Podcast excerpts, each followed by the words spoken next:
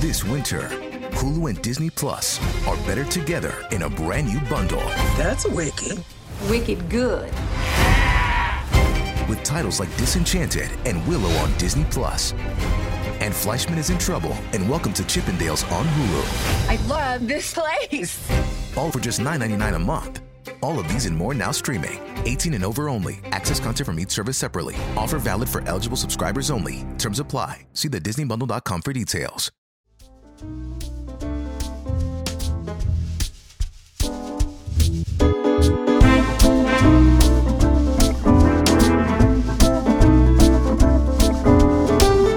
Today is a new day. Today is the day that your voice will be heard. Today you will learn more about how to empower yourself, take control of your life, and form healthy relationships with yourself and others. Welcome to your new life. My name is Dr. Ludy Green, and I'm the host of the podcast Ending Domestic Abuse. In this podcast, you will hear from top experts in fields like finance, economics, psychology, psychiatry, and many more. And you will hear stories from people who have defied the odds overcome abuse, and found their way to success. Together, we'll offer you support and practical ideas to pursue your goals, start on a new path, and protect yourself and others from abuse. We'll be right back after this short break.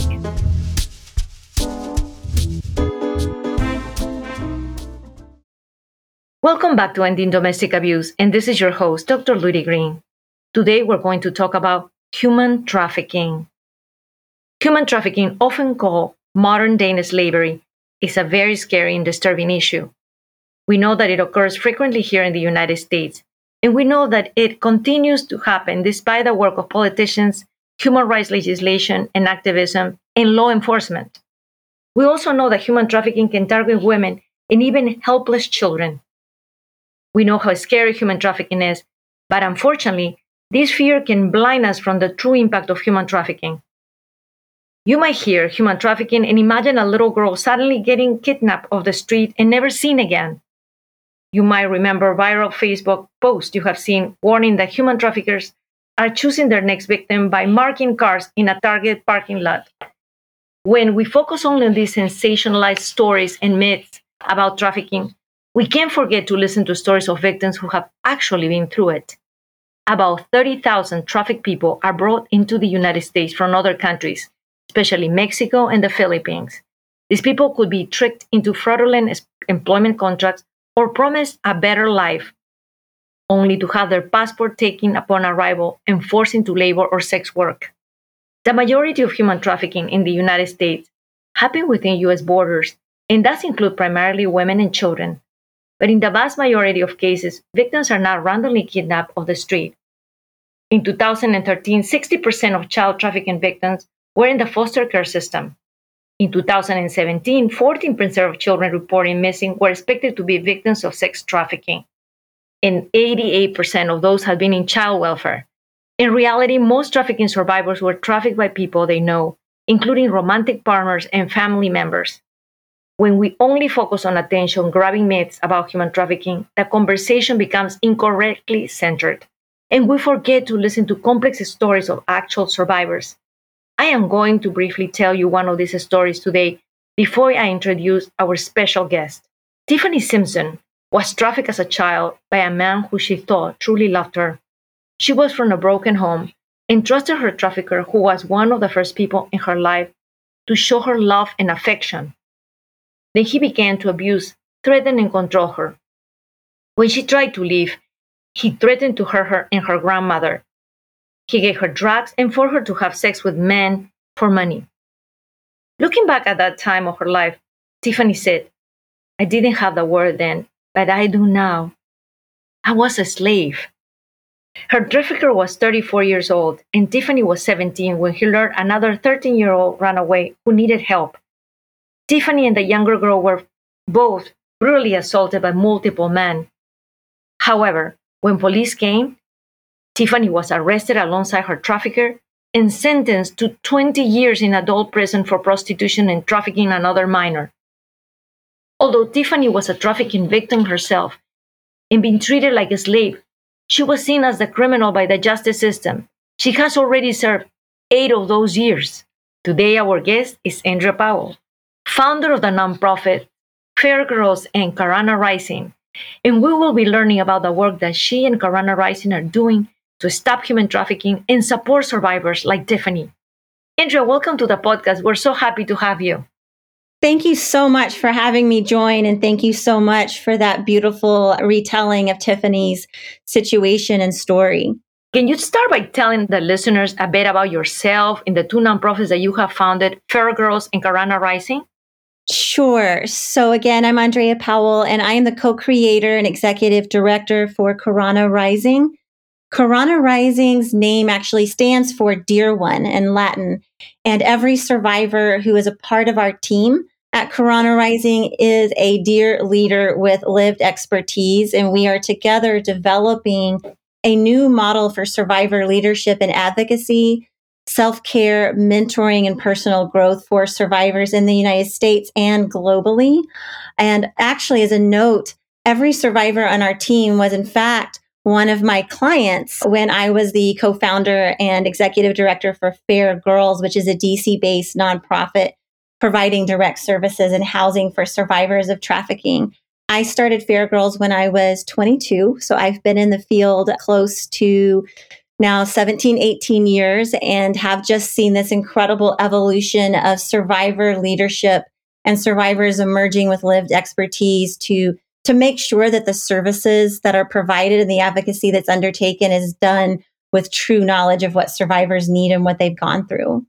What an amazing organization Karana Rising and the beautiful name as well you know the, like you call them dear leaders and have these women part of it which is so critical as they're the ones they're the survivors and they know what they have been through and they can serve you as good advisors to your organization. So congratulations on that. Thank you. Why is the issue of human trafficking so important to you and what motivated you to add your voice to the conversation about anti-trafficking? So, you know, it, st- it started so much younger than I realized when I started the organization Fair Girls in the beginning and later Karana Rising. And it started with I would see girls in my small hometown in Texas who would be bullied, who would be sexually harassed, who also experienced sexual assault. I'm also a survivor of sexual assault from my, my early years. And I really wanted to work in a space that would elevate survivor voices even then and i was always getting in trouble at school for advocating for other other kids and really you know as i went abroad at 17 to study in germany i met a girl who was in fact a slave to her so-called husband. She was the fourth wife. It was domestic servitude. And i just couldn't believe when she disappeared that the police didn't do anything. All i kept hearing was that happens to girls like them to those girls because she was from syria. And it really inspired me to search for her. And along the way, and going throughout Eastern Europe, I discovered the issue of sex trafficking by walking smack into brothels. And my journey in this space started with wanting to work internationally but then fast forward to 2005, I'm in Washington, D.C., and working out of my house. And I started getting phone calls from the police saying, We've got this girl, we've heard of your organization. And I said, Well, we don't do things domestically. And they're like, Well, we're bringing her to you anyway. like, okay. And so pretty soon I had all these teenage girls like running around my house and and I was like, what am I going to do? And so that was this evolution of getting therapists and finding ways to provide housing, then opening our own safe house but I just knew that we we needed to keep bringing survivors into that conversation, not to be a part of the conversation, but to actually shape it. And that really inspired Karana Rising as, as one of the co-creators, along with my colleagues Fetcha and Liz. We really wanted to be that space where survivors are making the table we sit at and not just being invited to sit at the end and share their story this really truly comes from your heart. I can see it and feel it. And thank you so much for sharing your personal story you know and also by giving yourself to this amazing mission. And definitely it's your life mission oh, sure. I could, every time I think it's too hard, I'm leaving and I'm going to go open a business in Hawaii. By the end of my fantasy, all the survivors are with me in Hawaii. And I'm like, you know what? I might as well just stay here. we all need you. It is so important to center the conversation about human trafficking around facts and survivors. It is our job to help people realize that sex trafficking does not typically look like a woman being kidnapped randomly off the street. Can you tell us what sex trafficking actually looks like in this country? And can you share some more stories of other victims like Tiffany, who we can learn about and help? Absolutely. So I want to tell it almost in an allegorical way.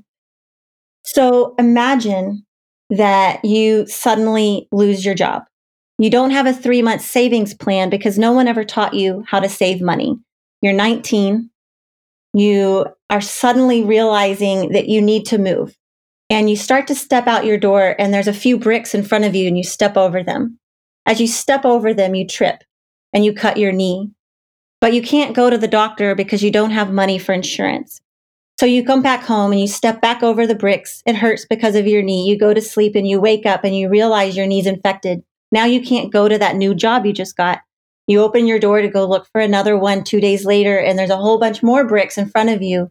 The bricks of bills, past trauma, the fact that you grew up in foster care and you don't have parents to call.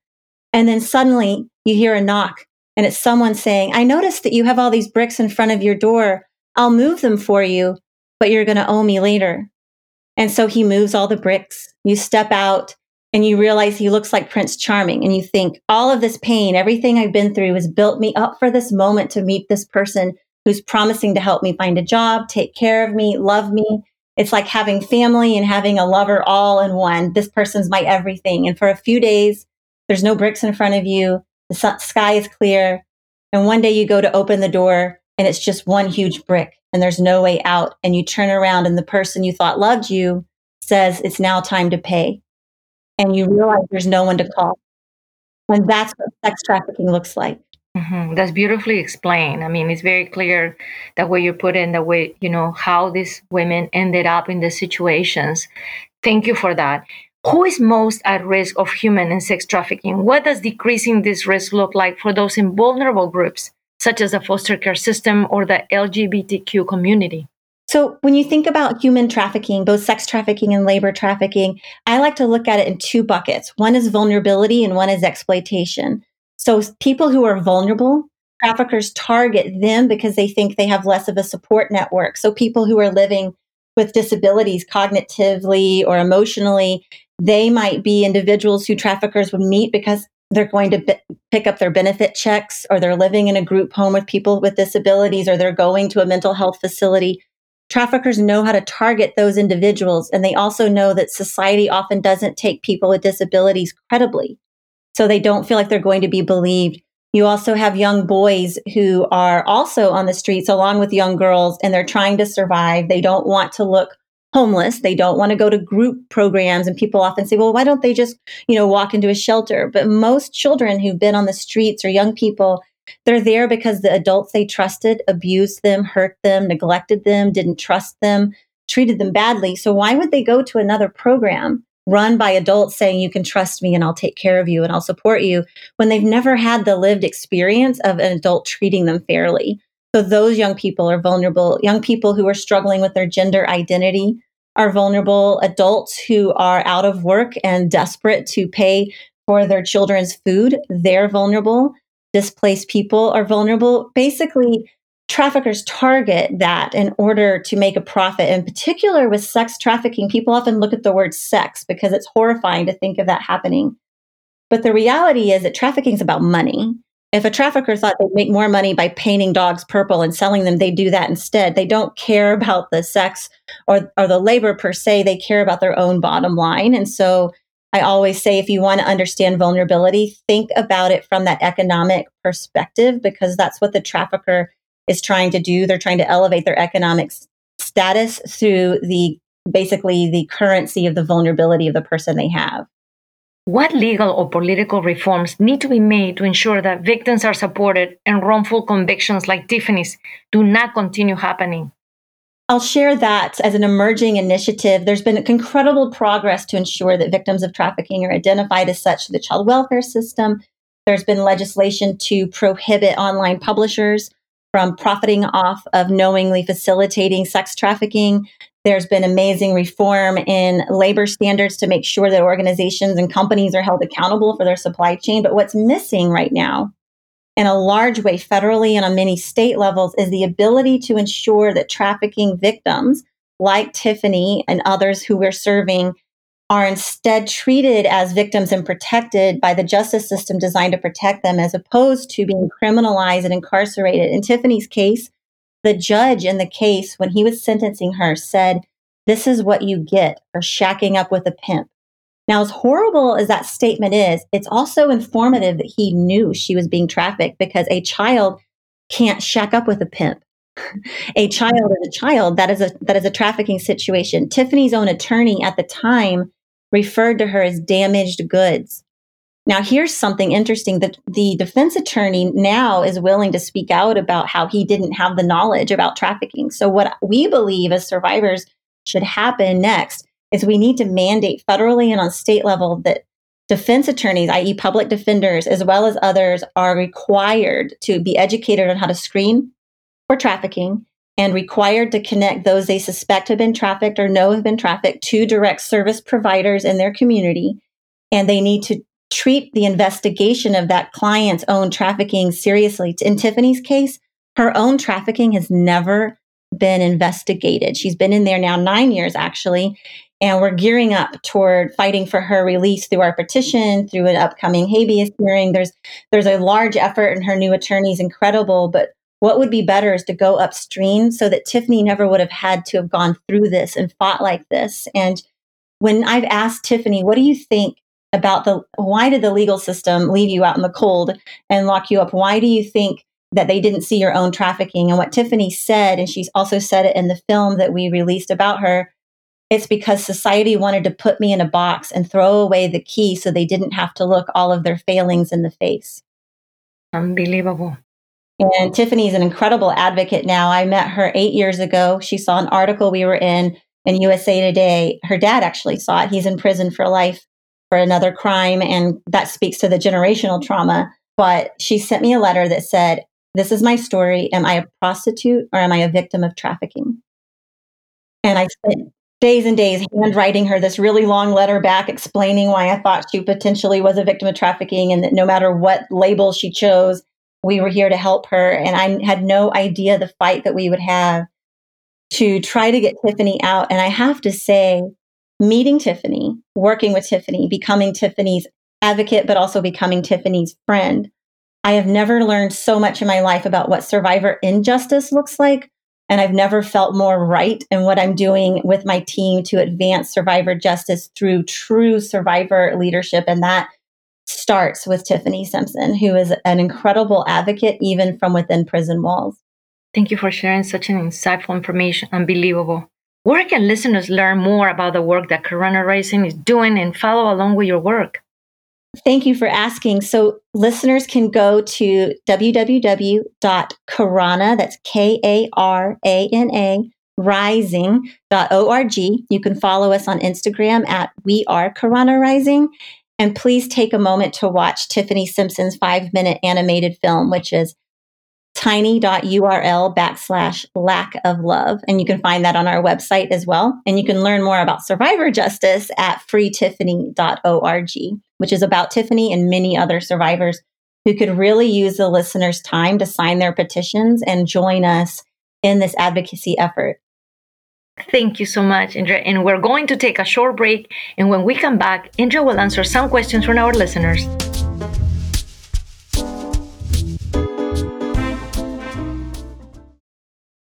Welcome back to Ending Domestic Abuse. Today we're talking with Indra Powell, founder of Fair Girls and Karana Rising. And now Indra will take some questions from our listeners. We have a question from Sally from Santa Fe, New Mexico. She says, The story of Tiffany is similar to what I lived for a short while. My boyfriend of two years, who said he loved me, he got involved with a bad crowd and basically sold me into prostitution so he could have money to pay for his drugs and bills. I was able to escape from them thanks to a wonderful organization who rescued me. But I'm still struggling emotionally and physically, and I feel I won't be able to have a normal life again. What is your advice? Thank you, first of all, dear one, for such a beautiful sharing and question. I'd like to say for everyone who's listening, if you are a survivor interested in or struggling with your own healing journey, or want to be connected to a true sisterhood of survivors, and men survivors are invited as well, I should say, you can reach out to me at Andrea at karanarising.org. You are welcome at Karana Rising. There is no judgment. There is truly a community of survivors, and you can be a public survivor, such as many of my team members, You can hang back and take our online courses on personal growth. You can get access to other services. I truly believe it's important for individuals to know that if you are a survivor living in plain sight, that you are not alone. And the fact that this young woman or woman in general, I guess, is, is reaching out is such a beautiful testament to someone who's rising up. So I just applaud you for reaching out. And I really, truly am waiting for your email. Thanks once again to our guest, Andrea Powell. And thanks to you for listening. No matter who you are or what you have been through, you can find help and you can find a way out of abuse and into your new life. Send me an email through my website at ludygreen.com. That's ludygreen.com. Or you can call our hotline at 202 643 2327. That's 202 643 2327. We'll find you a way out to freedom. You can find me on social media at Dr. Ludy Green on Instagram and Twitter. You can also help stop abuse by spreading word of our podcast. Just go on Spotify and please give us a five star rating or share your comments. Thank you again, and together, let's all find the life you deserve.